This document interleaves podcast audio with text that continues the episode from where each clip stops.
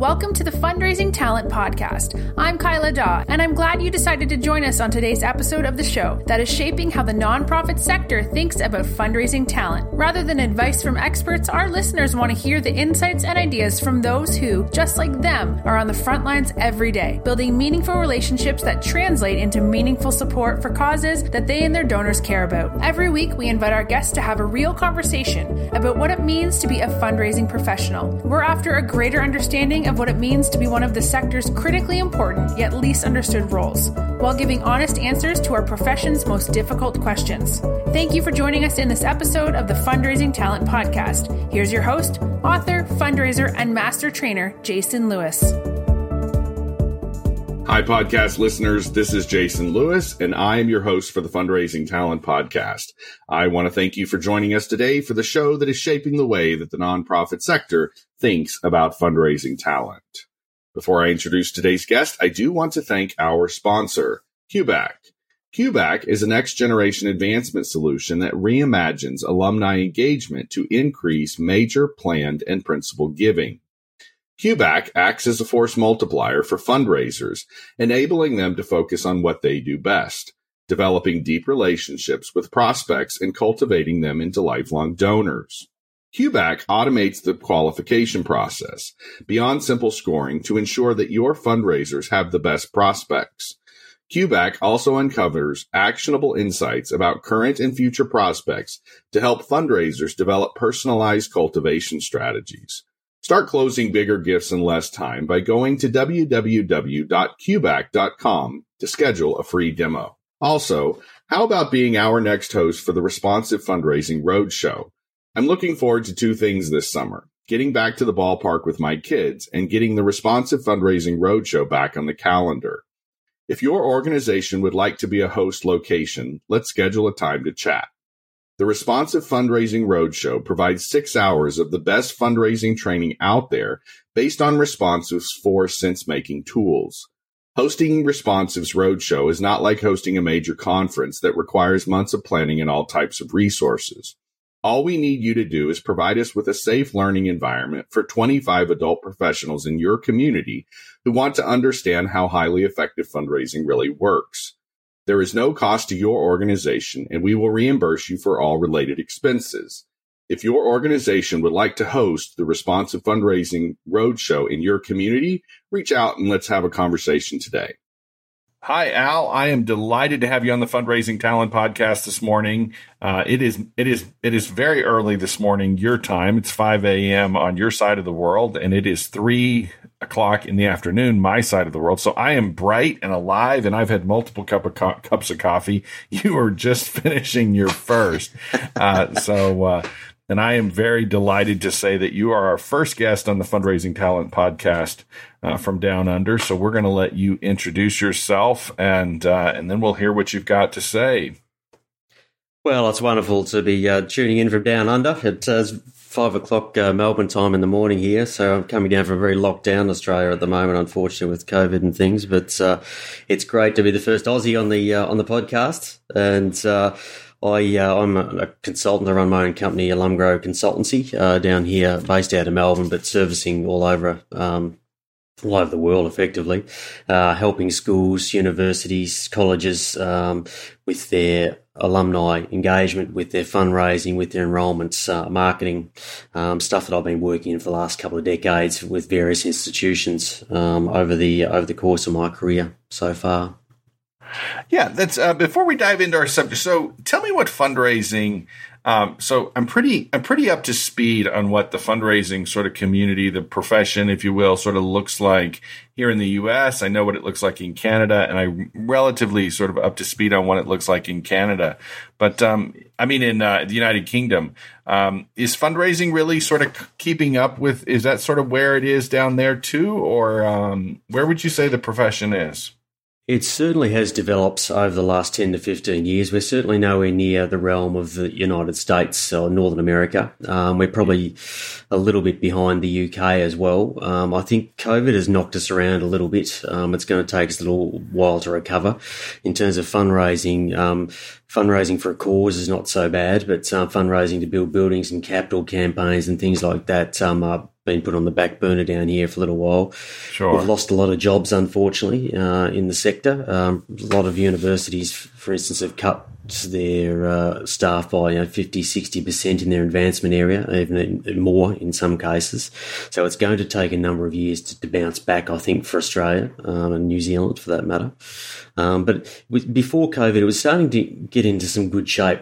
So not been, you know, um, at the forefront of that for the last couple of decades, but I, I, think we're just taking a couple of steps back at the moment, unfortunately. But um, new shoots will spring forth, I've got no doubt, and to better ways of doing things. We do need to follow the um, the lead of our American um, neighbours, so to speak, and rely less on government handouts and rely less on enrolment income to um, to help shore up the future for many of our organisations, particularly our unis, to, who are doing it pretty tough with um, no international enrolments and, and closed international borders at the moment. So now we ask our guests to come on with a big idea or bold opinion. You've listened periodically, uh, so you sort of get the routine. So we don't ask our guests to. I don't know what you're going to tell me. You might throw it, throw something at me that I don't even understand. Uh, but uh, we ask our guests to come with a big idea or bold opinion. What do you have for us this morning? Well, one of the biggest things, and particularly down here, is like when times get tough in the industry. Um, one of the first things that we do in, in advancement start shedding staff. We start um, start um, cutting back on, on professional development, um, and that has been going on now for the last eighteen months or so. One of the things that I, I think we've got to get better at as as practitioners in the field is to actually sell what we do a hell of a lot more strongly than what we actually are at the moment, particularly down in this part of the um, in of the world. Um, our leadership really just doesn't get fundraising. They don't get alumni relations. They don't get I suppose the practice of it and the, the patience that's got to sit behind it um, to be able to form the relationships and build that um, those bridges with our alumni, with our potential donors to um, to then have success with their programs. They sort of down here in particular, it's it's also they want now money. Um, I was speaking to a school there the other day, and they don't have an alumni program at this stage. They're a reasonably large school, and they're wanting to jump straight into a capital campaign. Well, it's just like well the way that I've always been taught, and I've had some great mentors that have worked extensively in the UK and, and US in, in um, over my career. It's just the first thing you must have a strong alumni relations um, platform to work from. You know, we get seventy odd percent of our funding comes from our alumni. And yet, um, they're not prepared to put in the work and the time and the effort to actually reach out and um, and really sort of do the hard yards in terms of that relationship building piece. I think we've, in some ways, the digital era has probably, I think, sort of made it harder to build relationships, particularly down here in Australia. It's had a, a fair impact. I think in terms of being able to sort of, it stifled it a little bit. And we're sort of a little bit different from you guys in that you know, we've been having online learning in the university sector for probably the last 40 years. You know, we don't have to go physically to a campus to actually go and study, and that's been the case for some time. So it's hard to build that affinity as well. There's also that sitting in behind it. So we have to find ways and be more, I think, entrepreneurial, if you like, um, in terms of being able to reach our alumni much more um, much more effectively than what we do, I think, as an industry as a whole, but particularly down in this part of the world. Um, but um, I said it's um it's it's sort of something that leadership has to be constantly taught about. So our leaders, our vice chancellors, the heads of our universities, they don't get that, and they just want that now money, that the quick fix, and it's something that um, we've got to get better at selling what we do and how we do it and why we do it the way we do it. Um, is, is probably a it's that's probably my uh, my big idea. Ultimately, it's sort of something that's different when you sort of kicked off that comment, you uh, you prefaced it with part of that initial comment was the idea that that professional development was in there. Are you referring to the are you referring to the fundraisers that need the professional development, or are we talking about the development of perhaps the CEOs or even the um, I, I, I don't know if in the I don't know if if if you all have tr- the traditional board structures where the boards need to sort of be brought up to speed. Um, what what's the what what's the what's the thought there with with regards to professional development? I think very much so. Our boards, our leadership of our universities, and we do have fairly traditional board structures like okay. you guys do. Um, yeah. they they need a bit of work. Yet it, it always seems to be it's like well, our fundraisers or our alumni relations people, we're the ones that are getting the the professional development. But it's like it's one of those things that they need to expand their horizons a little bit more, and and uh, you know. Rub shoulders with some of their American counterparts and UK counterparts, and, and you know, get. I love to take a, a vice chancellor, and this might be wishful thinking, but sit them in a development office for a couple of weeks and let them shadow and yeah. just see see what it's all about. Go and meet um, some donors, go and meet alumni, go and go to events and actually see how things are done, and then you'll see where the shortfalls actually are, where the resourcing is needed to um, to do what we do better. Um, ultimately, I would love to see that happen. And is the um, I worked with a client once sort of along the lines of um, I, I, worked with a client once where I had the the the development offices, a private small private independent school, and uh, and I knew that the new CEO, the new head of school as they called him, uh, did not have a grasp of what the development officer was doing, and I also knew that the development officer was not sort of he wasn't elevated in such a way where he was seen as much more than just sort of a glad handing guy who was always asking for money.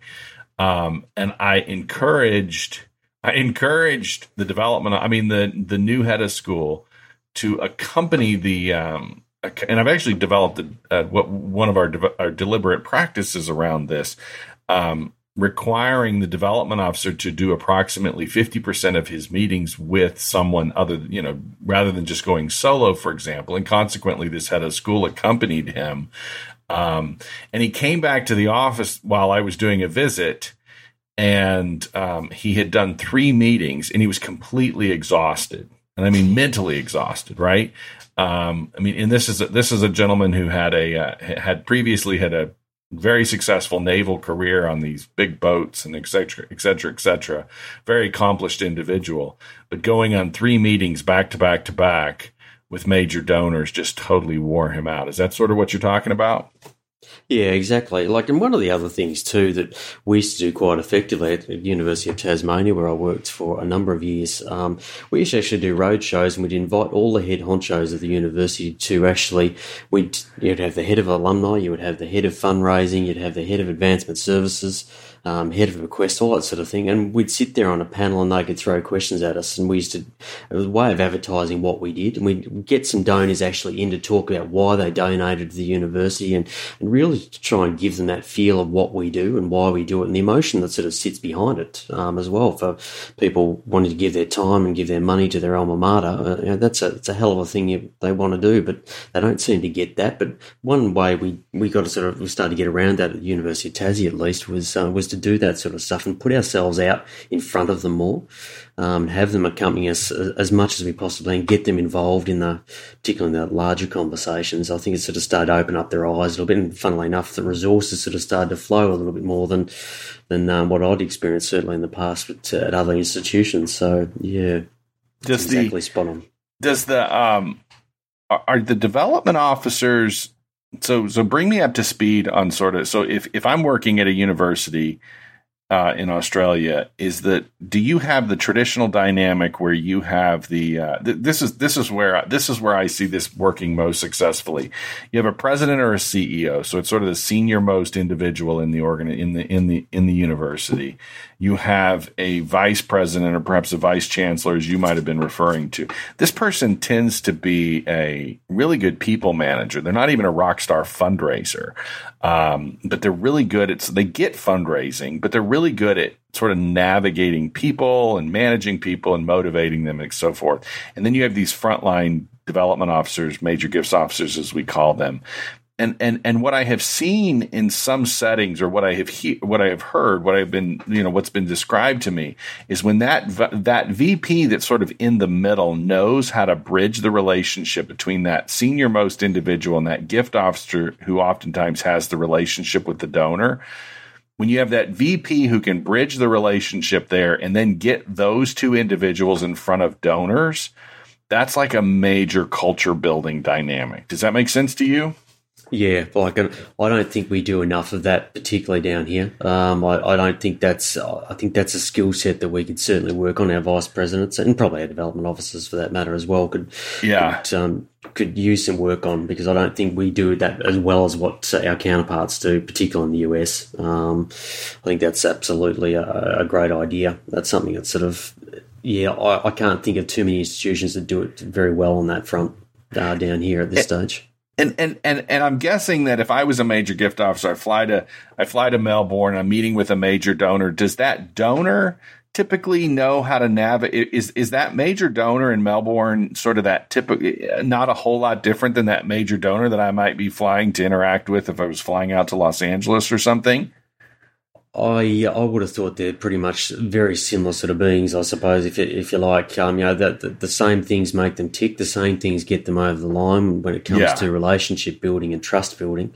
Um, I don't think they're they're, they're that different. Um, I think probably it's more the affinity side of things that we struggle with, as I was talking about before. In terms yeah. of that, it's not you can't expect that it's there because they may not even have set foot inside a campus that they may have studied at for three or four years because it's done totally online. So um, there's there's, a little bit of a difference there, but I think they're basically the same beast. They ultimately want to make a difference uh, to their alma mater or to a, a, particular research project, that sort of stuff. I don't think they're that different. No.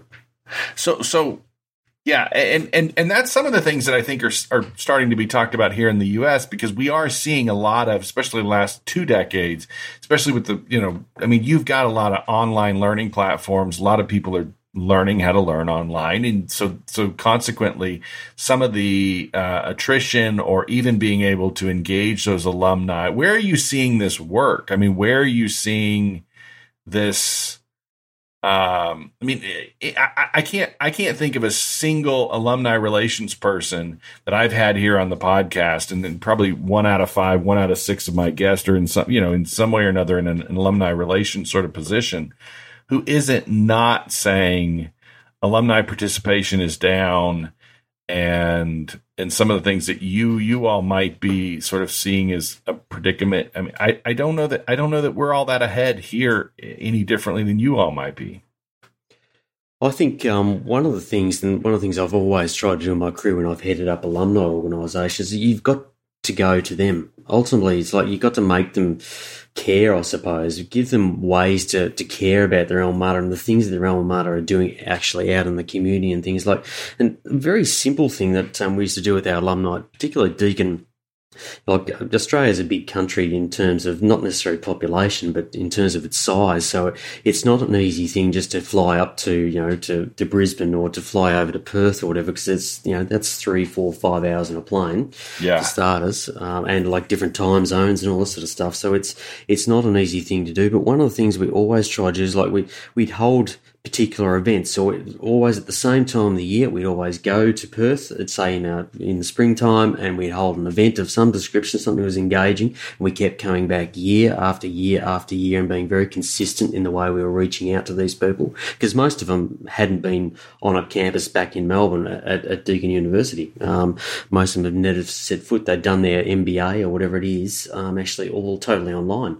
They do their exams, all that sort of stuff is all done over in over in Perth or Brisbane or Sydney. So we'd often get the feedback, you know, this is great, Deakin. I've I've got no affinity with Deakin at all, but it's great actually seeing physical staff coming, shaking me by the hand, putting on events, having a chat to me about what Deakin's up to, uh, having a guest speaker, that sort of thing is, you know, you've sort of got to go to them and take the fight to them, so to speak, um, uh, for want of a better expression. So it's so been being very consistent about it though. You can't sort of do it one year and not do it the next, uh, or do it for a little while and then drop off. You've just got to keep that consistency about, and that's the key to in, in my entire career in alumni. It's um, consistency is a massive key um, in terms of building that affinity. Because um, as soon as you you start being inconsistent, that you lose that trust factor, and once that's gone, as we all know, it doesn't matter whether it's a personal relationship or a relationship with alumni, then it's it's hard to come back from.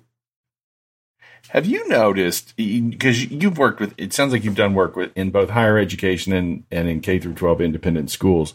Yes. Uh, one of the things I have oftentimes said to my uh, independent school clients is, um, so sometimes your alumni relations people sort of inherit they inherit a way of thinking from sort of the admissions department. And the admissions department generally assume there seems to be an underlying assumption uh, in admissions. If you think about the way admissions works, oftentimes is that the uh, whoever the constituent is, whoever the the the customer, quote unquote customer is, that they come to you. Um, you know, and so and so the, the for example, if you're an admissions office, the student visits the campus and they come to you and they arrive on campus and you give them a tour and you test them or whatever whatever the hell you do.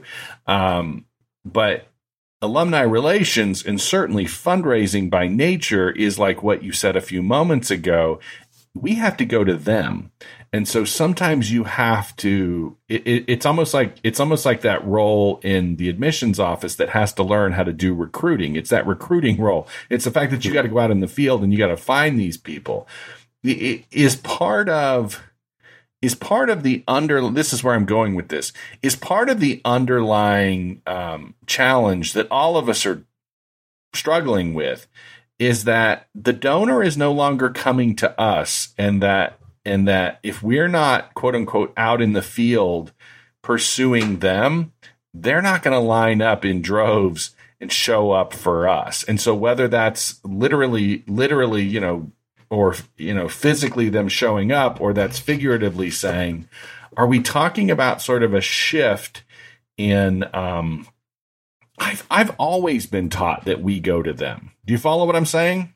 Yeah, like, and I think in some ways we've just got to get over ourselves and get over our ego, and actually, because like we've got to realise that uh, we're not front of mind. Um, like, there's that yes. many other things taking their attention, and like, and we're, in especially, I, am assuming it's the same in America. Is like we, uh, our in terms of fundraising, excuse me, that um, we are up against like the Heart Foundation and cancer foundations and things like that that are fundraising. You've got much more of a heartstring pull, if you like, than say yeah. our, our, education institutions. So we've just got to get over ourselves and, and pack away the ego and say, well, yeah, we do need to do the hard work. We do need to do the hard yards and go out to them. Um, and same goes with our alumni as well, because um, at the end of the day, we um, you know, uh, we're just not that's not that important to them. We have to sort of show them how we can be important to them much better than what we do. I think um, as as institutions. Yeah, spot on. And and and is there anything? So I've been doing a lot of research for the forthcoming book, and one of the things that I'm figuring out. So I'm I'm writing about the difference between what are uh, what are market economies driven by commodities versus gift economies that are driven by gifts. And what a lot of these authors that are writing this stuff out basically are saying is, is that in a gift economy, which is what fundraising is all about, it's not about the exchange of commodities, it's about the exchange of gifts, exchange of gifts, that we have to that you have to let the relationship precede that. And I don't know that fundraising in any context, be it in independent schools, higher ed, or anywhere else, have we learned how to allow the relationship to come before and sort of be the guiding force or or is you know in in in a in a gift exchange relationship it's all about it's all about the relationship that that exists and once the gift is exchanged, the relationship doesn't cease. I mean, the, that that's essentially an expression of the relationship. Do you follow what I'm saying? Yeah, and I, I think that stewardship sort of piece is something we don't do uh, very well in Australia. It's like we yeah. give the gift and then, then it sort of ends a little bit or things start tapering off. Yes. We've got to find better ways to be able to actually keep that donor engaged. Even if we get a no, it might be a no for now, but it may not necessarily be a no in two years' time when they're ready to donate or we've found that sort of avenue where they want to make that impact. Um, but it's sort of something we, we in Australia, I'm, I'm, assuming it's probably similar in the, in the States as well. You get a no or not, not quite now. And then that's where the, the relationship ends. It's like, I don't get that. It's just like, if, if someone's going to help me out in life, I want to keep that, um, keep that relationship going, whether it's a family member, whether it's a friend, or whether it's a colleague or whatever. You, you don't sort of just cut yourself off, um, when that, when the transaction, if you like, is, is done and dusted. Well, We've become very transactional, I think, in the way we, we go about fundraising, and, which and, needs to stop. Yeah, and, and, that's essentially that's that's everything that I'm reading about, which has got me. And I and I've I've been fundraising for two decades, and I've never sort of come across this stuff.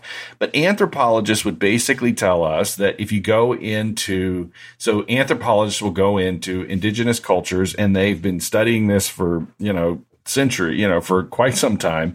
And a gift economy, the relationship doesn't end at that point of exchange. But when I think about the local supermarket or the local big box, you know, appliance store or something, um, like the way you just described it, once that transaction has happened, the relationship ends. And I mean, that's one of the defining characteristics of what a gift economy is, is, is that when that gift is exchanged, or even when it's not exchanged, that relationship in many cases, that, that relationship sort of carries on.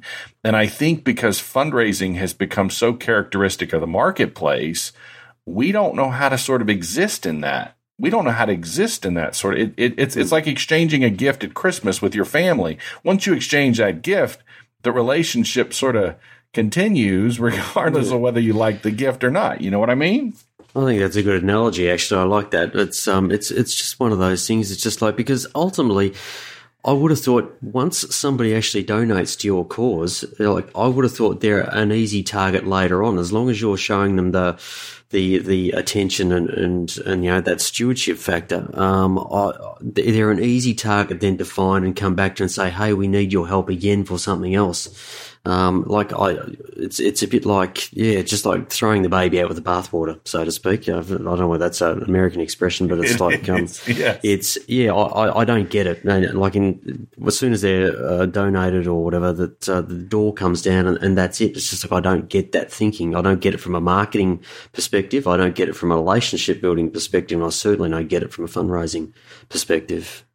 Yeah, yeah. So in, when when we talk about gift economies, the the it's it all these anthropologists, and there's a number of them, and I, will put I'll put some some suggestions in the show notes. But all of these authors are generally talking about rather than just a simple linear process where you've basically got the the two sides of a transaction, you know, the buyer and the seller, and the process is just that. It's just you know one point to another and then and then essentially the relationship just happens between those two points. In a gift economy the relationship is circular and it's sort of always and and and, and all these anthropologists will basically say that the relationship is very characteristic of movement. And so that's what i was going to ask you hmm. about um, the relationship's very characteristic of movement rather than just sort of starting and stopping. So like when I go to the grocery store, my relationship with that grocery store, store once I've, once I've transacted to buy that box of cereal, the relationship's essentially over. It'll never, ha- you know, if, if I never choose to go back in that grocery store, nothing will ever happen. But in a gift economy, the relationship is characterized by a constant movement and I'm wondering how, uh, so in higher education here in the US, where, where we see that movement actually working is oftentimes in our scholarship programs. So the donor, you know, the student or the alum becomes a donor who gives to the university, who gives to the, uh, you know, the student a scholarship who then, once they are at a time of life where they can similarly do the same thing, you, you see this sort of the cyclical process that's sort of created yeah. there. That's probably the healthiest example. So I'm curious, do, do you see though? Do you see that sort of scholarship sort of giving in the in traditional higher ed where you're at? Yeah, certainly in Australia, scholarship giving has been strong for a number of years. It's probably one area that we do do reasonably well. Okay, we like right. to get our scholarship recipients up close and personal with their donors. Yes. And, uh, you know, to put a face to the actual check at the end of the day, if you want to call it that. Um, it's sort of something that I think um, most universities in this country um, are, are, pretty good at doing. Um, there are some exceptions to that, but that's one area I think we are strong at and, and making a bit of a fuss of our, um, our alum or our donors that actually are, giving to these scholarships. But um, you know, to come back to that uh, the box cereal analogy you used there yeah. before, it's just like the, you see, and where the main difference is with um, you know, you're dealing with human emotion. Ultimately, you're dealing with people that are developing all the time. You, you want to bring it back to an anthropology um, sort of scenario. Um, you're dealing with people's emotions. Ultimately, in, in fundraising, you're starting with trust and and building that relationship. But and that's a constantly evolving thing, and therefore, our our methods and what we do behind the scenes um, has to constantly evolve with that person as well, um, and and their their stage of development, their stage of life. Unlike the box of cereal, who once it's eaten, it's it's all over and done with. So uh, yeah, yeah, and okay, and that's where again i'm just reading i'm i'm not a i'm not an expert on this and most of my listeners have figured this out. Jason gets on here on the podcast and he basically talks about what he's reading last week right? Well so what you just described, so what the anthropologist will tell you differently than a commodity. So that box of cereal is a commodity. And we're oftentimes talking about value. What's the value of that box of cereal? It's worth three bucks. And so we exchange $3 for a box of cereal. And, and oftentimes we're using the term value. But when we're talking about gifts, what the anthropologist is oftentimes going to tell us is that there, there is a part of ourselves. You were talking about the sort of the emotional attachment. There's a part of ourselves that sort of goes with that gift. And I think we mistakenly, and this is one of the critiques that I would have of a lot of your Western sort of American fundraising. I think we're constantly trying to sort of uh, balance the scales. We're we're constantly trying to balance the scales uh, because we we we on the receiving side see that in, that emotional sort of attachment that the donor does have with that gift, but we're mistakenly thinking that they're buying a damn box of cereal. And so we've got to mm-hmm. give them something that they equate to the box of cereal, like the cereal box.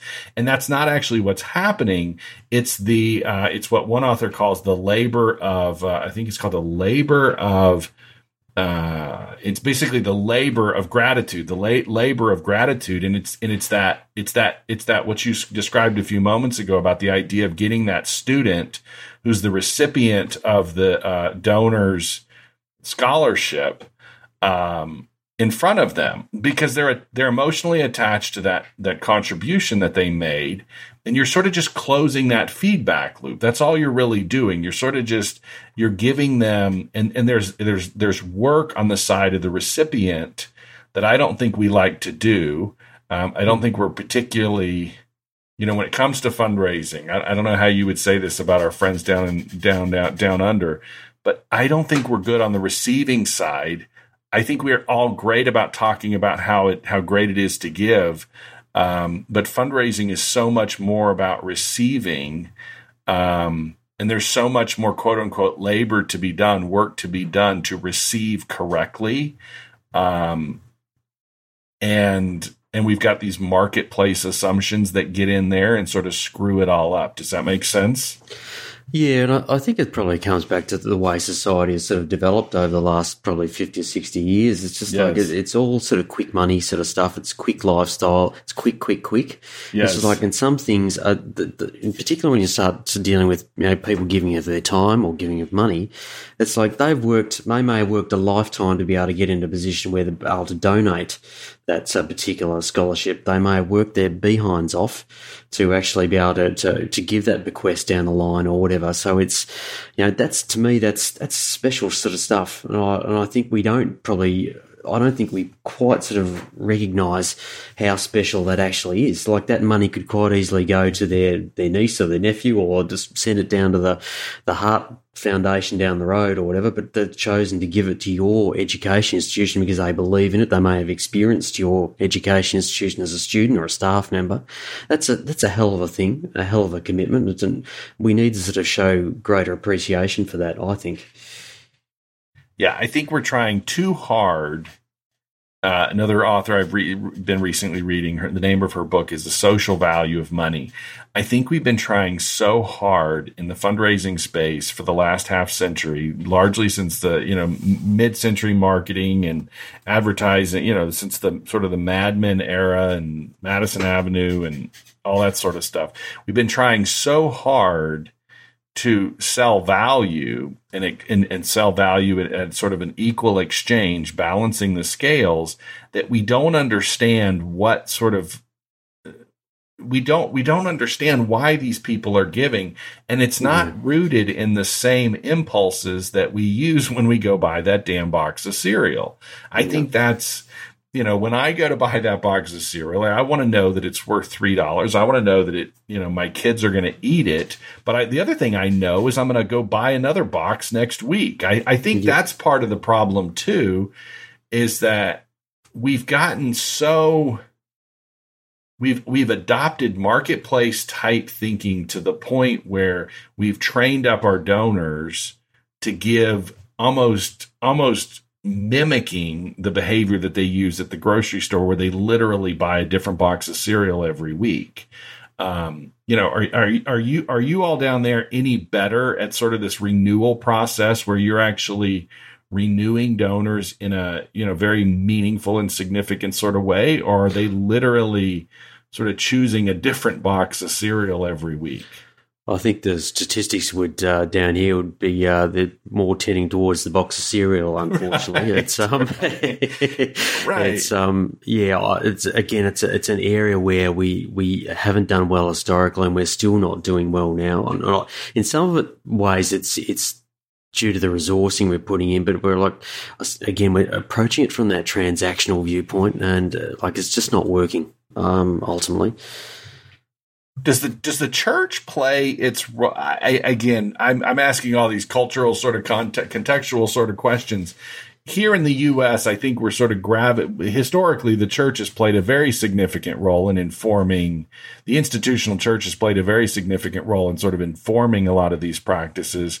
And so if, if some of this that we're talking about with the marketplace has been sort of kept at bay, but definitely over the last several decades, we're seeing that the church, the church's influence in, in generosity is sort of waning and, and that's certainly not the case. Is, is, it is it similarly as true that the institutional church or other other sort of you know re- religious affiliations uh, are are becoming less and less of an influencer in terms of how charitable giving plays out? Oh, without a doubt. And we just don't have the same amount of participation. Um, and it doesn't matter whether it's Christian religions or, or yeah. other religions. We just don't have that, that we had, say, back in the 50s or 60s. If you were born, say, into a Catholic family, you went to church every Sunday. You gave on the, the, the plate at, at church and all that sort of thing. You went to a Catholic school, all that sort of stuff. We don't have that sort of happening so much anymore. I think, well, our last census um, for the last 40 or 50 years has shown that religion and alignment with religion has slowly declined and quite significantly actually um, over the last 40 years in this country. And I think that's sort of yeah and I think probably Australia is probably may not necessarily be the best example. Seeing we're a, a, bunch of convicts who were originally down here some, some of us. So it was um, it's uh, church and things we've always looked at um, with a little bit of skepticism, I suppose, healthy skepticism. But um, but I think that's probably very true over the last 40, 50 years. Things have been slowly sort of um, going downhill on that front. Does, does the tax system work for you all? Uh, one of the things I sometimes I, I get uh, tongue tied when I'm talking to my friends up in Canada about the tax structure. Um, it, it, do, do you have tax structure that actually favors a charitable gift or or or not? Yeah, that's one thing we do. Um, we do do quite well, I think. Um, our federal government here um, is it makes it easy for people when um, to to donate and then claim it back in their tax and things. I think that's sort of something we do do very well. We don't necessarily. I don't think we probably push that aspect enough in the way we actually sell our um, our fundraising side of things as as institutions. We don't bring that to donors' attention enough. I don't think. Funnily enough, we're talking about transactions, but that's sort of something we don't do that well. But I think our system here is set up quite well to make it easy for people to donate, make it easier. Yeah.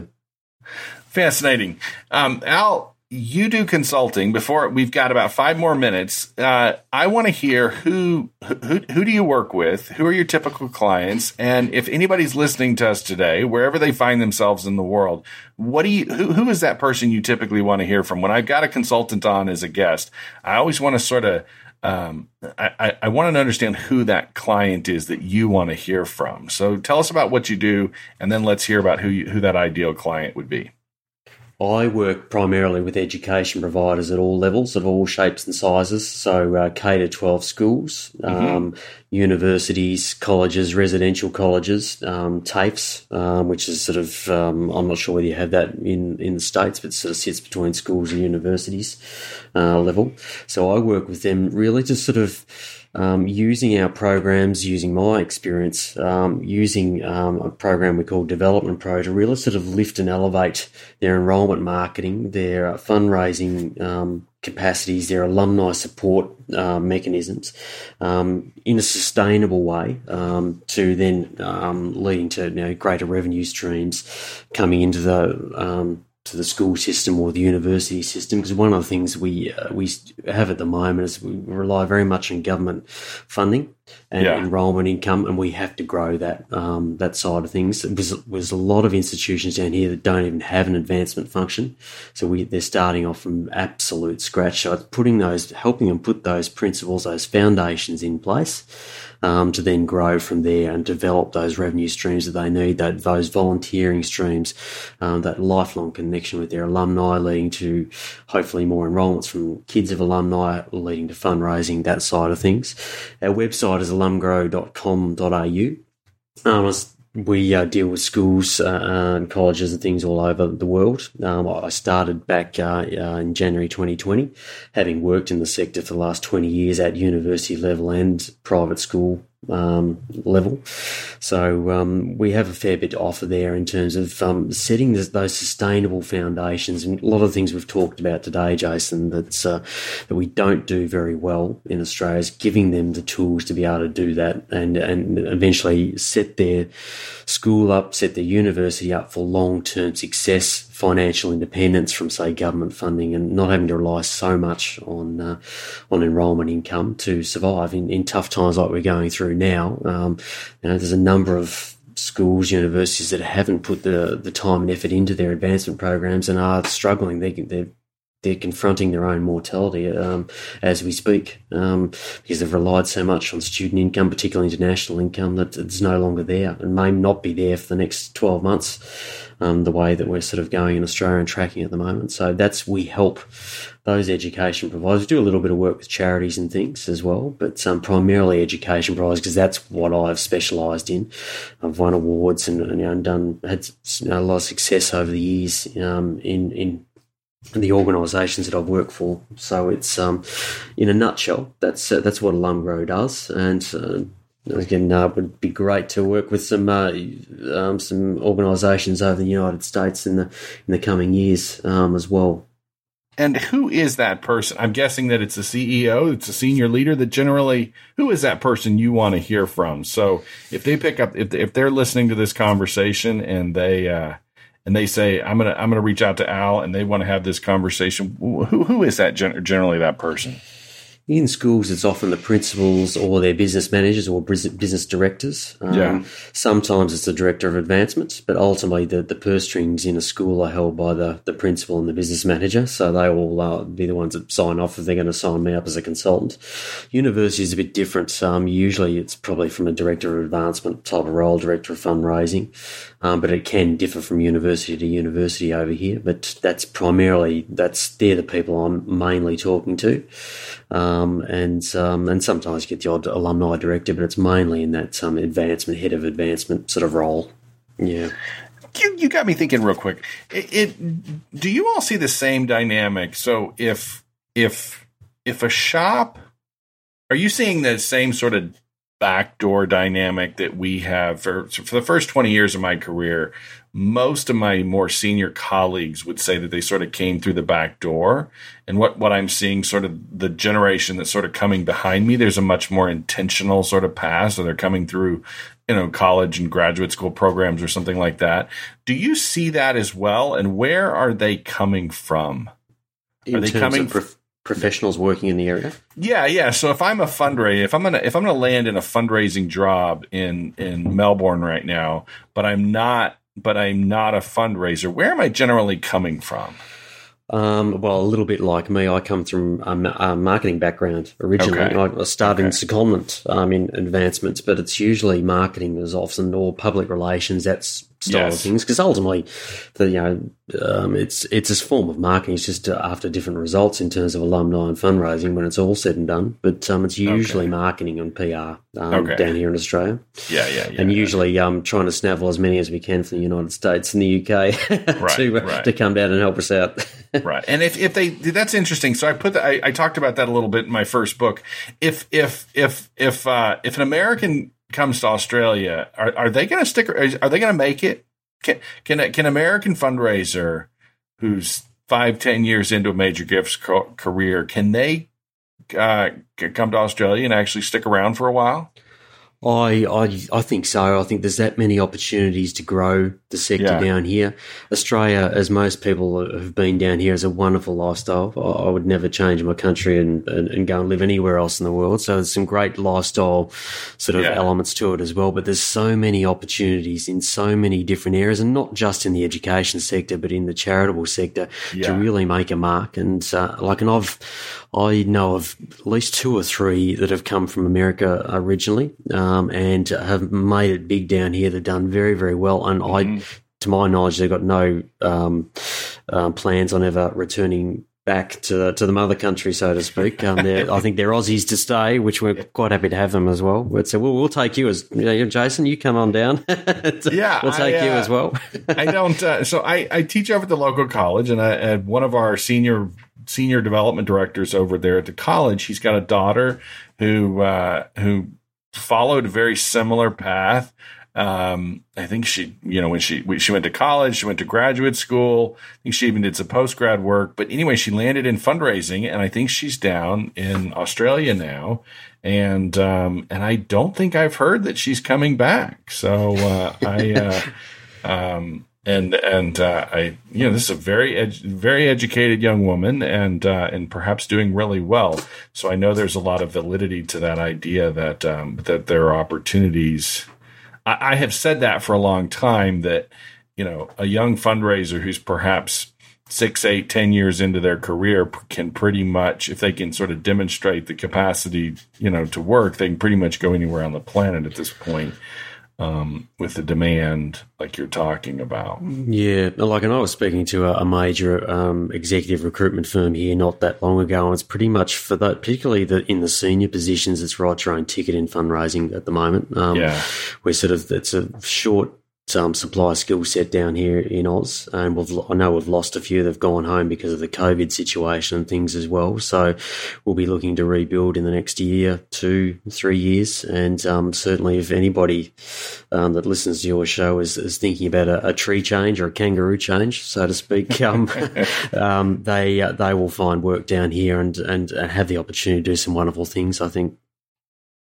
It has been a pleasure to have you on the show this morning. I am very grateful that you got up really early to be our first guest from Australia. We are creeping up on 300 episodes here, and I'm embarrassed Well to say that we have not uh, we have not had anyone from down under on the uh, on the podcast. So I'm very grateful that you uh, represented so well this morning.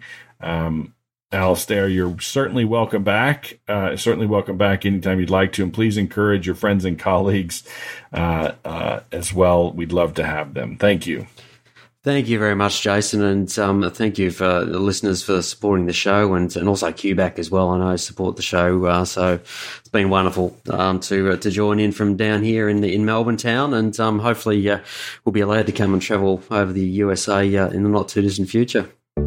Have you read the book that nonprofit leaders and fundraising professionals alike are calling a must read? In this pocket manifesto for today's fundraising professional, Jason deconstructs why many of us find ourselves working for organizations where we cannot accomplish our goals. These same organizations are notorious for rapid turnover and high donor attrition. To avoid this all too familiar path, Jason offers direction from those who want to be recognized and admired for their work. The war for fundraising talent challenges our ingrained beliefs and assumptions about how effective fundraising really works, and it questions the prevailing wisdom hiring decisions and donor behavior. Published by Gatekeepers Press, The War for Fundraising Talent is now available on Amazon and other major retailers. We want to thank you for listening to today's episode of the Fundraising Talent Podcast. We hope you enjoyed today's show and hope you will come back for next week's interview, where we will discuss with those on the front line who are defining what it means to be a fundraising professional. If you'd like to be a guest on the Fundraising Talent Podcast, visit our Facebook page or email Jason at jason at lewisfundraising.com. In your email, be sure to tell us about where you work and why you believe you would be a great addition to the upcoming lineup. Thank you again for joining us today, and we look forward to you being a part of the continuing conversation as we shape how the nonprofit sector thinks about fundraising talent.